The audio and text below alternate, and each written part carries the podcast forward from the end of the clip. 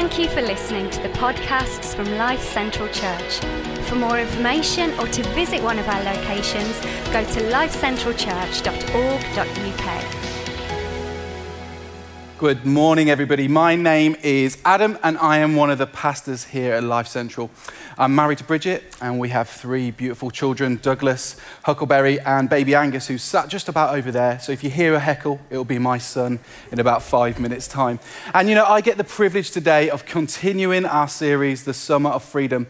Last week, we heard from Laura Hancock, who brilliantly spoke about how we can outlive this freedom through our relationships. And this week, I get the privilege of speaking about how we can outlive this freedom in our working lives and in our working places.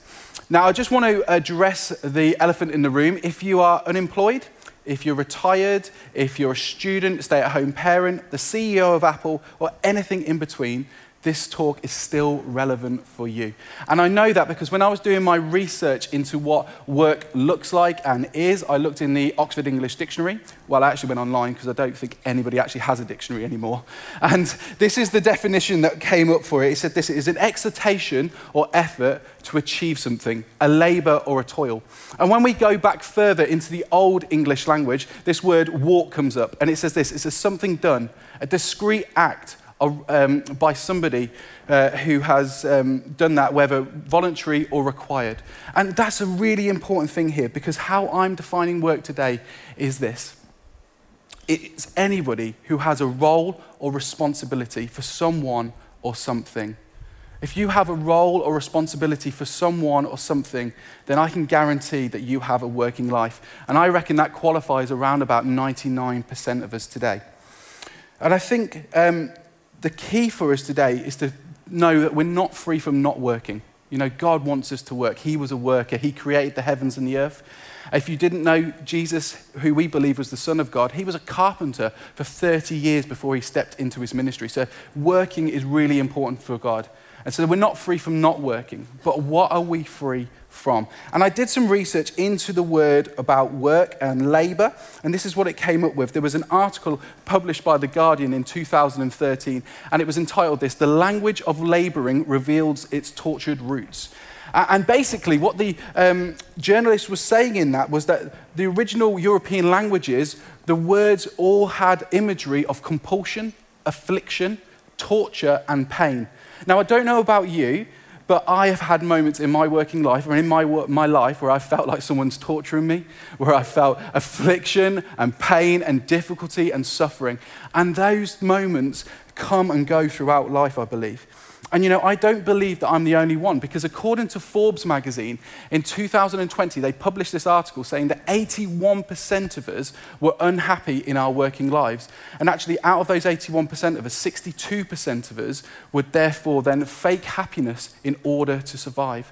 How do we go then from a place of surviving to thriving?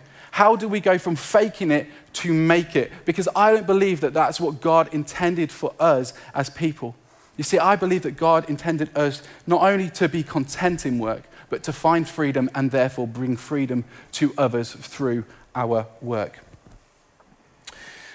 The uh, Apostle Paul, he writes this really interesting letter called, the, called Colossians, and it's in the second part of the Bible. It's, it's the New Testament. And he writes this letter to this bunch of people, and he gives some great advice about where to start to find some contentment in our workplace. And he says this in Colossians 3.23. He says, whatever you do, Work at it with all of your heart, as if working for the Lord and not for human masters. You know, that's really nice words, isn't it? Like, work for it for God. Yeah, that's what we're going to do. But well, actually, who he was writing to wasn't just people who were figuratively feeling trapped. They weren't just like, oh, I'm feeling tortured by my boss. This is an awful situation. But he was writing to a bunch of people who were slaves so, their whole life experience, they were trapped in this place of torture and torment and affliction. They were underpaid and overworked. They were underappreciated. Nobody cared about them. And I don't know about you or me, but I've probably felt like I've been in a situation where I felt like the slave in that moment. Like I'm underappreciated, overworked, and underpaid. And you know what we would normally do is start a petition, put it all over social media, go on riots, protest, That's what we would traditionally do. I remember growing up and seeing firemen protest because they weren't paid enough. And that's what society expects us to do. And that's what society would tell us to do. But the Apostle Paul, he subverts society's expectations and he flips the script and he says this he says, No, work at it harder with all of your heart, as if you're doing it for God and not for man. And I think that wherever we are in life, whether we're the top of the ladder or the bottom, whether we've got all the money in the world or no money at all, then it is our role and responsibility to work and act in this way. To act and work with all of our hearts, as if we're doing it for God and not for man. How do we do that? Well, I want to give us some biblical principles today in order to do that. You know, I haven't always been a pastor. I know. Surprising looking at me looking at the holy man before you. But I haven't always been a pastor. If you know me, you know that's a complete joke. Um, uh, I haven't always been a pastor. You know, I've had a number of different jobs. So here you can see I was an air steward for a number of years. Look at that. That doesn't even look like me, does it? Look at that, eh? Uh, I was a youth worker. Uh, I worked for a, a local authority. Uh, I've worked in a call centre. Uh, I've even being a facilities assistant at this great church called Life Central Church for a few months. And you know, some of the jobs I've had, I've loved, and others I've absolutely hated. But when I've applied these principles to my life, that is when I've found true contentment and then freedom in my working life and in my life in general. Um, there was a study taken a few years ago about how we can find success in the workplace. And one of the findings was that actually it wasn't success that should fuel us, but happiness. And how to find for happiness in the workplace. It was a really interesting bit of finding. They basically did this research and they asked all these people to imagine watching their favorite movie. So if you could do that for me right now, whatever your favorite movie is, just imagine it. And apparently, when we do that, it raises our endorphin levels by 27%. That's our like happiness hormones. And when we're happier, we are meant to be able to work faster. And I want us to look today at this story, a story in the Bible around about a guy called Joseph. You may have heard of him, Joseph in his technicolor dream coat. And, and the title in there, the dream coat, is because Joseph had a dream. Therefore, he had something to look forward to. And Joseph's dream wasn't even a good dream, but it was a God dream. And how do we know it's a God dream? It's because it can't be achieved by Joseph in his own strength. It could only be achieved through the power of God.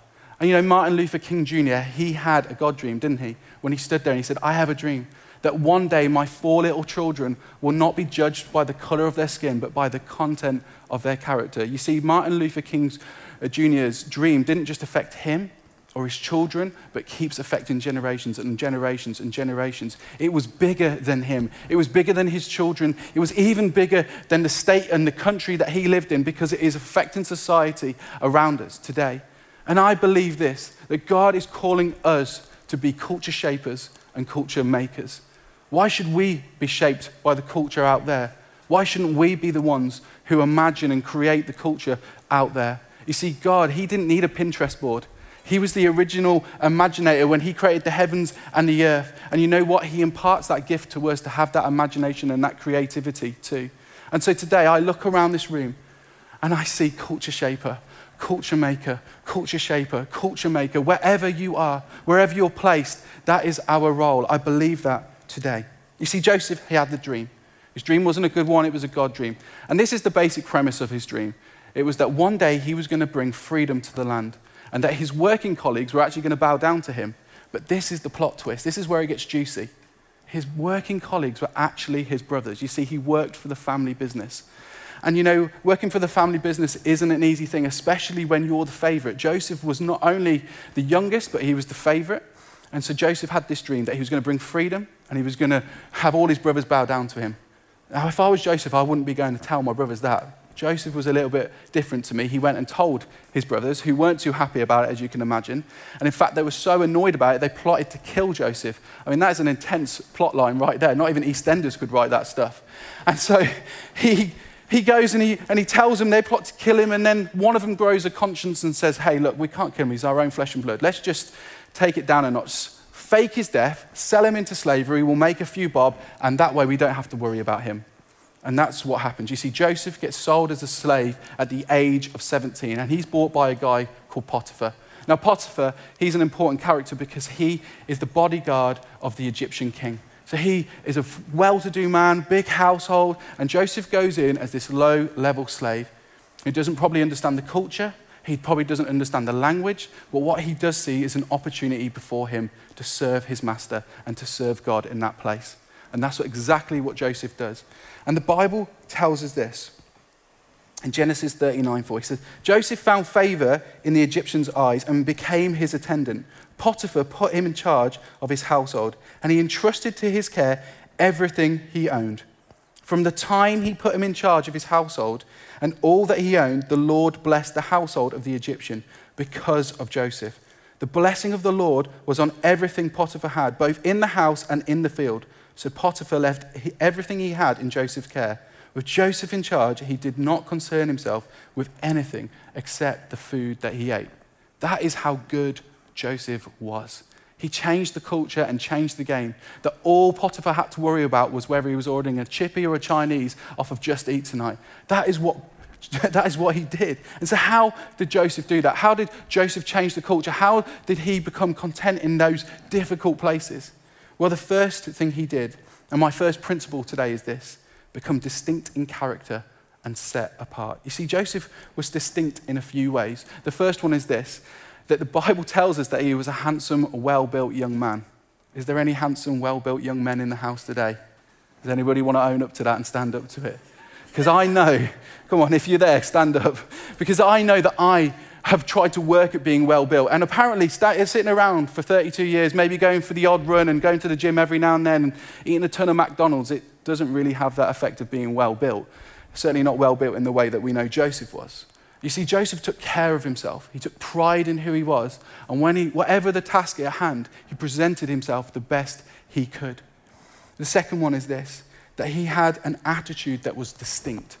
It was different from the rest. You see, he got in early, he served hard, and he stayed late. He cared about his master's stuff as if it was his own. He wasn't rocking up late with a Starbucks in hand and moaning about the traffic and saying, Oh, the traffic was bad again this morning. Oh, with my macchiato in hand. He was there early. He, cared, he, he cared so much. He didn't, he didn't moan about his boss overworking him or underpaying him. He cared deeply about the task in hand. You see, he wasn't working as doing it for Potiphar, he was doing it as if he was doing it for God. You see, when we remain distinct and different, we stand out from the rest and we start to change the culture amongst us. When we have a character of excellence, then we can start to change things. Now, I'm not saying that you rock up to your work in life in your finery, your finest aftershave or perfume, but what I am saying is this taking pride in who you are, and more importantly, whose you are. That is what's going to call, cause you to be distinct from the rest. You see, Joseph may have been Potiphar's slave, but he knew that he was God's chosen person to bring freedom to a place.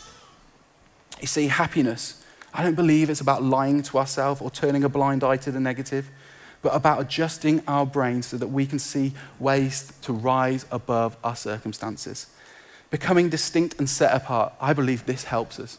I believe it helps us rise above those difficult circumstances. I believe it reminds us that we have a call, we have a purpose, we have, we have talents and skills, we have gifts, and it's our responsibility to use them to the max. You see, when we start to change our way of thinking and not doing it for human applause, then we start to change culture. When we start to change our perspective and culture, we start to understand that happiness is not the belief that we don't need to change our situations, but happiness can be the, the thing that propels us to be the change in those situations. What does it look like for you and me to be the change in our situations where God has placed us right now? Our streets, our workplaces, playgroups, universities, schools, wherever you're placed, you have an opportunity to be that change. You see, when, we, when our characters start to affect others, it will start to bring in changes in their lives as well. Because then they start to say, Why? Why do you serve late? Why do you care? Why do you stay that bit, bit later? Why do you do that bit more? Why do you give that bit extra? Why do you even care? They don't care about you. And here's the thing we get to respond by saying, This is who we are. This is who we are. You see, the Apostle Paul, he says this He says, Work at it with all of your heart, as if you're doing it for God. In other words, Paul's saying, Look, you don't have to be the next Abby or Dan Murphy. You don't have to worship like that. But you could worship through your work, through the place that I've placed you, giving your all, serving well, caring about these things. That is how we are going to do that. When we consciously do it for God and primarily, not primarily for people, we're better able to deal with those difficult people, those difficult situations. Because ultimately, it isn't about them or what they do or say to us, but it's about God and those that God puts in and around us. What would it look like Monday through to Saturday if we served and worked like Joseph did, with no grumbling, with an attitude of gratitude, culture changes, getting in early, staying late, being distinct in character. And you might say there today, hey, this sounds like a great idea, Adam. I'm up for this, but you don't know my situation. You don't know what my boss is like. You don't know what my neighbors are like. You don't know what it's like on the school run. You don't know what it's like where I am placed right now. It's so difficult, and I want out. And you're right, I don't. But what I do know is that you have an opportunity to change the culture. You have an opportunity to serve. You have an opportunity to be the change in that place and to bring some good. If we want to see our schools, our communities, workplaces, playgroups, all these places changed for the good, then we need to be the places, the people to change them. It's not about doing the minimum, it's about doing the maximum. Why? Do you know Jesus? That's what he did. He could have done the minimum, but he chose to go to the maximum when he went to the cross for you and for me. He chose to do that because he cared about who you are and who I am.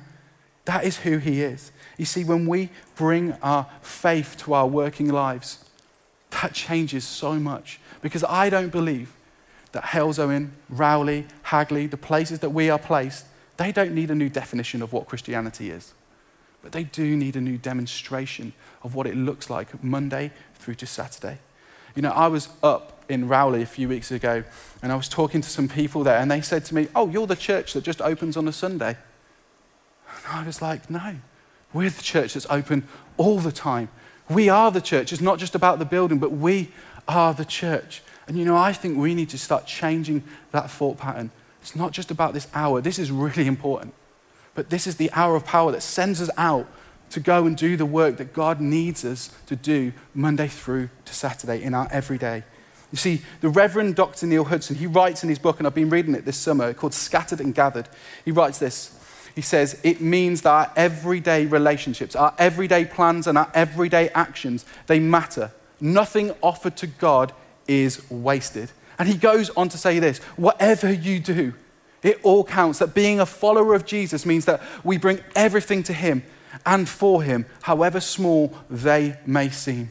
You see, preparing the accounts, changing the nappies, baking the bread, scanning the stuff at the till, doing the exercise classes, whatever it is and wherever you're placed, when we bring it to God, it matters to Him and it honors Him, and then He can honor us. Point two, oh, my second principle is this let's be people of integrity. We love that word, don't we? Integrity. It's kind of a, a, word we band around, especially in Christian circles, like, oh, they're really integral. What does it actually mean? And we're going to unpack that in a minute. You see, because I think we will all go through an integrity test in our lives. Joseph goes through this integrity test. He's working really, really hard. In fact, the Bible tells us he gets promoted to be the top dog in the house, that all Potiphar has to worry about is the food that he is ordering. And so Joseph's got it all made, people under him. And you would think that probably is the end of the story. He's brought freedom to the household. Woohoo. But that's not the dream. The dream is bigger than him, bigger than the household. Potiphar's wife gets the hots for Joseph because remember, he's a handsome, well built young man. And she starts pursuing him, start asking him every single day, No one's around. Me and you, let's just, come on, no one's going to see this. And the Bible tells us this in Genesis 39. And though she spoke to Joseph day after day, he refused to go to bed with her or even be with her. And one day he went into the house to attend to his duties, and none of the household servants were inside. And she caught him by his cloak and said, Come to bed with me. And you know what Joseph did? He left his cloak in her hand and he ran out. He didn't even say anything. He just was like, Nope, I'm going. I'm not even going to respond to that. And you see, Joseph, he wasn't not attracted to her, because when I was doing some research about her, her name was Zelucah, which means, uh, translated basically means fair, brilliant, beautiful. In other words, she was fit and she knew it, and so did Joseph and everybody else around her. And she was quite a powerful woman in this household. And she was pursuing him, saying, No one's going to know. This can just be between me and you. No one's going to see this. But you know, Joseph knew that God was watching him. And he knew that his integrity meant way more to him than anything else. He knew that that God dream that God had put inside of him meant more to him than that cheap sex and, that, and that, that girl. He, he knew that he had to run away from that situation. And that's exactly what he did. You see, our integrity will always be tested because what we do in the private will always set us up for the public. How we behave in our private lives will come out in the public. You know, you can't hide that because it eventually will come out. Whatever you do, however you behave, it's going to come out in your public life. It sets you up for how you perform in your public life. But integrity isn't just about being perfect. And I know this because uh, a few years, these two little rascals came along. Let me introduce you to them. This is Huckleberry, and this is Douglas.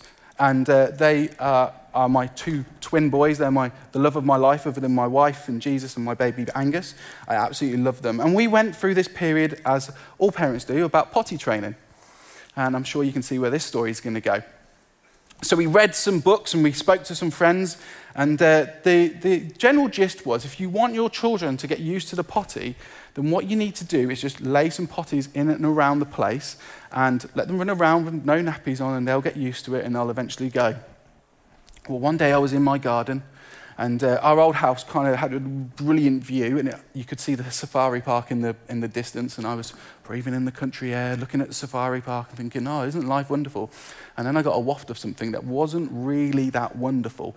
So I went to go and investigate. And off I went down the garden, and there was their playhouse. And there was a parcel for me in, in the playhouse. And all I can describe it was it was a brown emoji that we sometimes all use on our phone to describe difficult situations. And um, there it was. So I decided to bring the boys over and just talk to them about it to see who had left this parcel. And uh, boys, who did this? And immediately, without a blink in the eye, it was Doug, it was Huck. They're blaming each other straight away. And so I eventually got to the bottom of it and I was able to clear up the mess. And you know, the reason I tell you that story is not to embarrass my children, but it's to say this integrity isn't always about being perfect, but it's admitting to when we've done things wrong as well.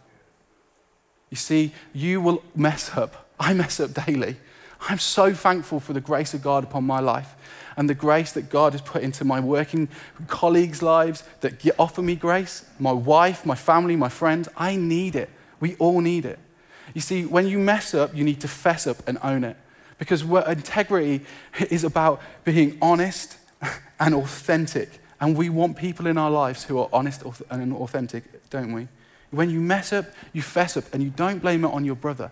When we think about the word uh, integrity, it actually derives from the Latin adjective integer, which means whole or complete. And when I was looking at that, it's kind of like a number. And what it means basically is this that you have one life, live it. We've all heard that, haven't we? One life, live it. And what it's talking about is your character needs to remain the same. So, my character here on the stage needs to be the same as what it is at home with my kids, as what it is with it's just me and Bridget. Uh, when I'm in Aldi doing my shopping, when I'm stuck behind that frustrating person who's holding me up on my journey to work, when I'm on the golf course and wherever I am, if you bump into me, you need to be able to say, oh, That's Adam Whitley. I recognize him because of his character. We need to have one life and live it. You see, the opposite to integrity is hypocrite. We use that word a lot, don't we? And we get called that as Christians often. You know, you're a hypocrite. Christians are just hypocrites. They say one thing and do the other. And you know, the word hypocrite, it actually comes from the Greek word hypokrites, which actually means an actor or a stage player. You see, you were not designed to play a, play a part in a play. Because what these guys would do is change their masks between scenes. We weren't called to play different people in different scenes. We were called to be people of integrity. One life, live it. Our characters remaining the same. Now, I'm not saying that I am not different with Bridget to how I am with Andy Hancock, for instance, because that would be pretty weird if I wasn't. Let's be honest, I'm married to Bridget and I work with Andy, and he's my friend. But my character, it needs to remain the same. How I am, how I treat Bridget with respect and love is how I treat Andy with respect and love. It's just a different kind of respect and love. My final principle today is this is that we need to be people of consistency and humility. You see, you would have thought by now, Joseph has been through all these tests and he's passed that integrity test. You would have thought, well, this is it. He's, he's destined for the palace. He's destined for that big dream moment. But that doesn't always happen in life, does it? You see, our lives are not fairy tales, are they? We don't go from here to here to here to here to here. It doesn't always work out like that. In fact, I know from my life, sometimes I've gone from here to here to here to here to here, maybe to here, and then I kind of go along a bit, maybe to here, then back down again. That's kind of the way that life works. I'm really sorry to, to burst your bubble this morning if you're thinking being a Christian means that your life is all perfect and there's nothing go, ever goes wrong. I'm really sorry to say that that's not the truth. But what is true is that you do have God with you and God helping you through those situations. And you see, Joseph, he passed the integrity test, but he left his cloak in her hand, didn't he? And she cries rape. She says, Joseph attacked me and he tried to, to sleep with me and he, and he forced himself upon me. And Potiphar comes home and he's mad and he throws Joseph in prison. And the Bible says, There he remains. There he remains. But Joseph saw another opportunity to serve. And he goes to the prison warden and says, Hey, look, I know how to help you organize the situation here. It seems there's a bit of overcrowding, people are unhappy. I've got some good skills in man management. I've just managed Potiphar's house. How about I take some of that load off you and I help you manage this place? And the, the warden takes him up on his offer. And the Bible says this in 13, Genesis 39 22. So the warden put Joseph in charge of all those held in the prison, and he was made responsible for all that was done there. The warden paid no attention to anything under Joseph's care because the Lord was with Joseph and gave him success in whatever he did. You see, God will always show you favor if you just offer your skills and talents to Him. He will always use you wherever you are. You may have no money. You may have all the money. You may be the CEO of the biggest corporation or the bottom of the ladder, but God will use you to your max in your opportunities if only you would let Him. I'm pretty sure that we will all go through these prison moments. I'm pretty sure we'll always go, all, all go through these moments where we're feeling pain and suffering and difficulty. And like we just scream, I want to get out, God, help me. But it's in these moments that God is testing us. And I believe that when we respond with our characters of excellence, humility, all those things that we have talked about, then God will move us and elevate us to a position of providence and responsibility. I'm not saying that you're going to become the next CEO of Amazon or anything like that, but what I am saying is that God will put you into a position where you are placed at that moment into a position of providence and responsibility. Remember, Joseph was still a prisoner. And he was, but he was in a position of providence and responsibility. He was still a slave, but he was in a position of providence and responsibility. You may be a checkout assistant, but God will use you to influence those around you and put you into a position of providence and responsibility if only we would let him. You, you know, I, I would have thought that Joseph would be feeling abandoned, empty, lonely, depressed at that point. God never stopped providing for him, never stopped loving him, and he knew that. And Joseph wasn't doing it for human applause, but he was doing it for the glory of God. You see, your external situations don't always represent your internal situation.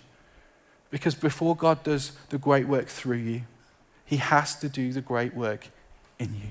And sometimes that's the most painful part of us being Christians, walking this walk, is allowing God to do those that work inside of us, ready to burst it out into the public sphere.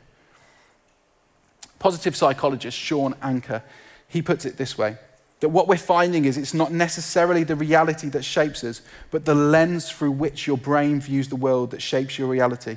If we can change the lens, not only can we change your happiness, we can change every single educational and business outcome at the same time. And here's the thing Joseph swapped his lens for God's lens. And he saw the opportunity before him. When he was in prison, he sees two guys who are downcast, miserable, and depressed. And he says, Hey, what's wrong with you? And he asks them why they're feeling in such pain and agony. And I think that is key for us this morning. How do we get over our painful situations? I think sometimes by focusing on others around us. Not about us, but about those that God has put in and around us. And Joseph asked them, What can I do for you? And they respond saying, Well, if you can interpret dreams, that would be really helpful because we've got these two dreams and the bugging we don't understand it. And Joseph is able to interpret the dreams.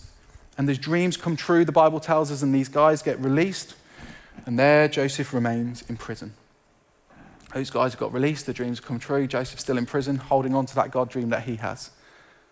And so there he remains. And then one day, Pharaoh, the king of Egypt, the most powerful man in the world, he has these dreams and nobody can explain them. Nobody can help him understand them. And then one of the guys who was in prison with Joseph just turns out to be his butler. it's useful, that, isn't it? It's handy. He says, Well, I know a guy. When you threw me in prison for that thing I did, this guy, he interpreted two, two of us, we had dreams, he interpreted them, and they all came true. I reckon if you brought him before you, he could do it. He's pretty wise, this chap. Okay, let's bring him before me. So then Joseph gets brought before Potiphar, and this is the moment where his humility is tested. And Pharaoh says, I hear you can tell me the meaning of my dreams. And Joseph says this I can't do it. I can't do it. But God will give Pharaoh the answer he desires. It's not me, but God. It's not about me, but it's what He can do in and through me. And all I want to do is bring glory to Him. And, and, and through me, He will do that. You know, God honors us when we respond in these ways. And this is what Pharaoh's response is, and it's brilliant. He actually says, There's nobody as wise as you in all, all the land. And then he goes on to say this You shall be in charge of my palace, and all my people are to submit to your orders. Only with respect to the throne will I be greater than you. You see, Joseph goes from the pit to Potiphar's pad to the prison and eventually to the palace. And he goes through this process that is long and arduous. It's 13 years, it's not quick, it's difficult. And then he steps into the things that God has for him. And he brings freedom to the land. And his brothers do eventually bow down to him because they don't know who he is. You see, we want what Joseph had. We want the fame, the responsibility. We want to be able to change the world around us for the better. We want to have influence in the places we are. But Joseph went through 13 years of testing. He went through 13 years of internal growth, internal strengthening. It was because he found freedom and contentment in those difficult and dark places that he was able to bring freedom and contentment to the land in the palace. And you see, for me and for you, I think that's key for us. Because the key and the secret to being content in your workplace, I believe it's about finding happiness in who we are and whose we are. You see, I believe we need to reverse the way of thinking. If I work harder, I'll be more successful, then I'll be happier. If I change my job, I'll be happier. If I move to another house, city, or place, I will be happier. When the target changes frequently, happier Happiness becomes an unattainable goal that your brain never gets there. See, where we need to give up the belief that first we must be successful in order to be happy. I believe we need to find our happiness in who we are and whose we are. And then we can bring that contentment and that freedom to others. The secret to being content in your work, then, if we change the way we think, raise the level of positivity, then the brain experiences a happiness advantage and it performs better than a brain on stress. It's funny that, isn't it? When we're happier, we perform better. Our intelligence, our creativity, our productivity, our energy levels, they all rise. When we stop working as if for man, but working for God, we stop focusing on ourselves and our own situations, and we start focusing on God and those that God has put in and around us to affect and to change. And so I want to leave us this morning with a little challenge. It's a 21 day challenge. Apparently, in 21 days, you can rewire and retrain your brain to do anything. And I want us to do that as a, as a people this morning, whether you're in the room or if you're at home. I believe truly that God has called us, the people of God, His church, to be the culture shapers and culture makers of this place. Wouldn't it be incredible instead of all of our technology dreams coming from Apple and Amazon, it was birthed from us?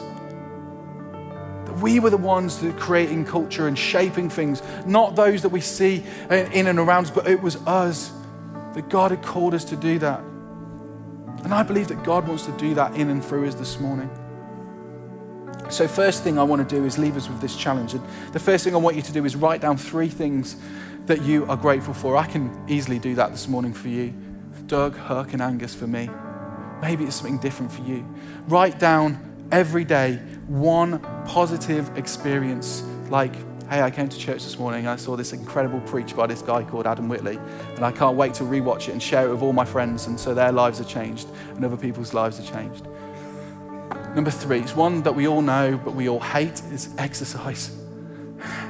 Did you know before Angus was born, this is me just giving you some upfront excuses, before he was born, I was doing the couch to 5K and I am not a runner. And I started to hate it and then I loved it. And I felt better in myself. And since he was being born, and it's been difficult. And I haven't done that. And I know that I need to build that back into my life. So maybe you want to do be like me and build exercise back into your life. Number four is this meditate on scripture once a day. It doesn't have to be an hour long fast a day, it could just be reading a bit of scripture, praying it over your life. And if you don't know how to start with that, then I'm going to drop a link into the online community of a reading plan called The Fruitfulness on Our Front Line. It's all about working, whether you're retired, whether you're the CEO of Apple or anyone in between that. It is applicable to you. It's one verse a day, and I would start with that. And the final one is this do a random act of kindness per day. That one is slightly more difficult. Maybe dropping someone an email saying, Thank you so much for helping me out today. Texting someone saying, Hey, I'm thinking about you and I care about you. Maybe buying someone some chocolates, paying it forward in the car park, putting the, the money in the machine and not actually getting the ticket out. So when someone gets there, it's like, I've got a free ticket for the car park. Maybe it's putting that pound in the trolley. Whatever it is and whatever it looks like, I would encourage you to do that and do this over 21 days. You know, when we start to do this, the brain will start to retain the pattern of scanning the world for positivity instead of focusing on the negative and difficult elements of our lives, especially our working lives. We start to focus on those good things and the people in and around us. They start to notice things in and through us, and then we start to become culture changers and culture shapers. And wouldn't it be amazing if people stopped hiring from agencies and started saying, Where do you hire your people from? Well, I go to Life Central Church, you know, that little building opposite the leisure centre in Halesowen. That's where I employ my people. Why? Because they're culture shapers. They change things and they, and they do things. They might not be the most skilled, they might not be, be the, the, you know, the most perfect for the job in many ways, but they bring culture. You see, when we start to do this, it's going to help us be more present in our day to day. It will help us move forward, help us have more clarity and comfort, and become a little bit happier each day. And that, for me, is truly the secret to being content in our workplaces. You know, I've mentioned a few times today about God dreams. I've mentioned this idea of us being culture shapers and culture changers. And I believe truly that God wants to give you a God dream this morning if you haven't got one. You know, I had a God dream when I was 10 that I was going to be a pastor. 22 years later, I'm a pastor. And I'm ready for a new God dream in my heart. Because I've talked about that God dream over and over and over. But I'm ready for a new God dream in my heart. Maybe you've had a God dream and you've achieved it and you've seen it happen and God's done some great things for you and you think, well, that's it done. Let me say, God is not done with you, no matter your age or your situation. God wants to use you in the place that you are placed. So this morning, what I'm going to ask is that we would stand this morning. And I'm going to pray that this morning God will start dropping dreams into your hearts this morning. Wherever you're at home or you're in the room, I believe God wants to use us mightily in the place we are. So I'm going to pray for us. And then we're going to sing a couple of songs and we're going to declare the truth of those songs over our lives, our workplaces, our friends, colleagues, family, whoever they are. And maybe during the last two songs, if there's other things that are coming up in your heart you're feeling, I need prayer for that. I'm struggling with this situation. So maybe you can click on the Say One For Me link that's coming up online. Or you can use our prayer space, which is just through those double doors there, and, and our prayer team will pray for you. But I just want to pray for you now. Is that okay? So maybe you could just stand for me.